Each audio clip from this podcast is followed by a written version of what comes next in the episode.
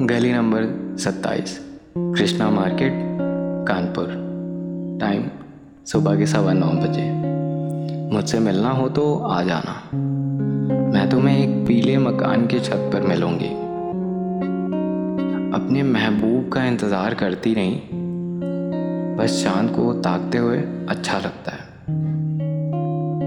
मुझे यूँ उसे तक देखते रहना।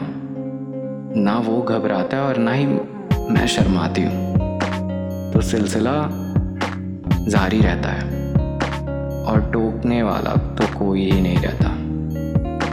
अब लोग बेवजह कहते हैं कि हम अकेले हैं। मतलब ठीक नौ बज के सात मिनट पर मेरे साथ हज़ारों लोग इस चाँद को देख रहे होंगे। तो हम एक पल भी अकेले कैसे हुए भला?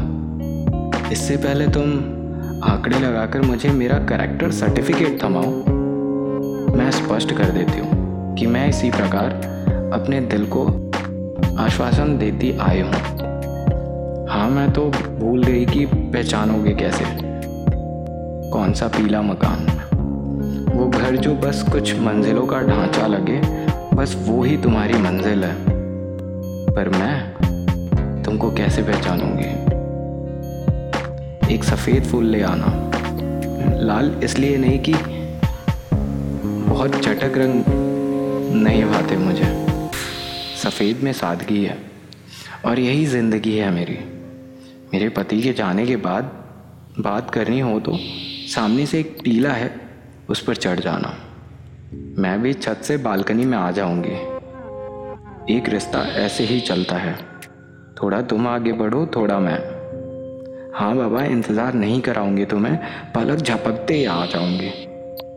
मुझे लगता है कि मैंने तुम्हें सारी ज़रूरी बातें बता दी हैं। मुझ तक पहुँचने की। यदि फिर भी कोई दिक्कत आए तो पड़ोसियों से पूछ लेना। क्या पूछना है? यही कि वो कौन सा घर है जिसमें एक आदमी के मरने के बाद उसकी औरत ने भी देह त्याग दी थी।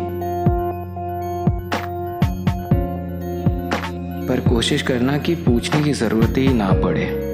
कहीं लोग तुम्हें चोर ना समझ बैठे। वो क्या है कि उस घर में अब कोई नहीं रहता। मैं इंतज़ार करूँगी। आना ज़रूर।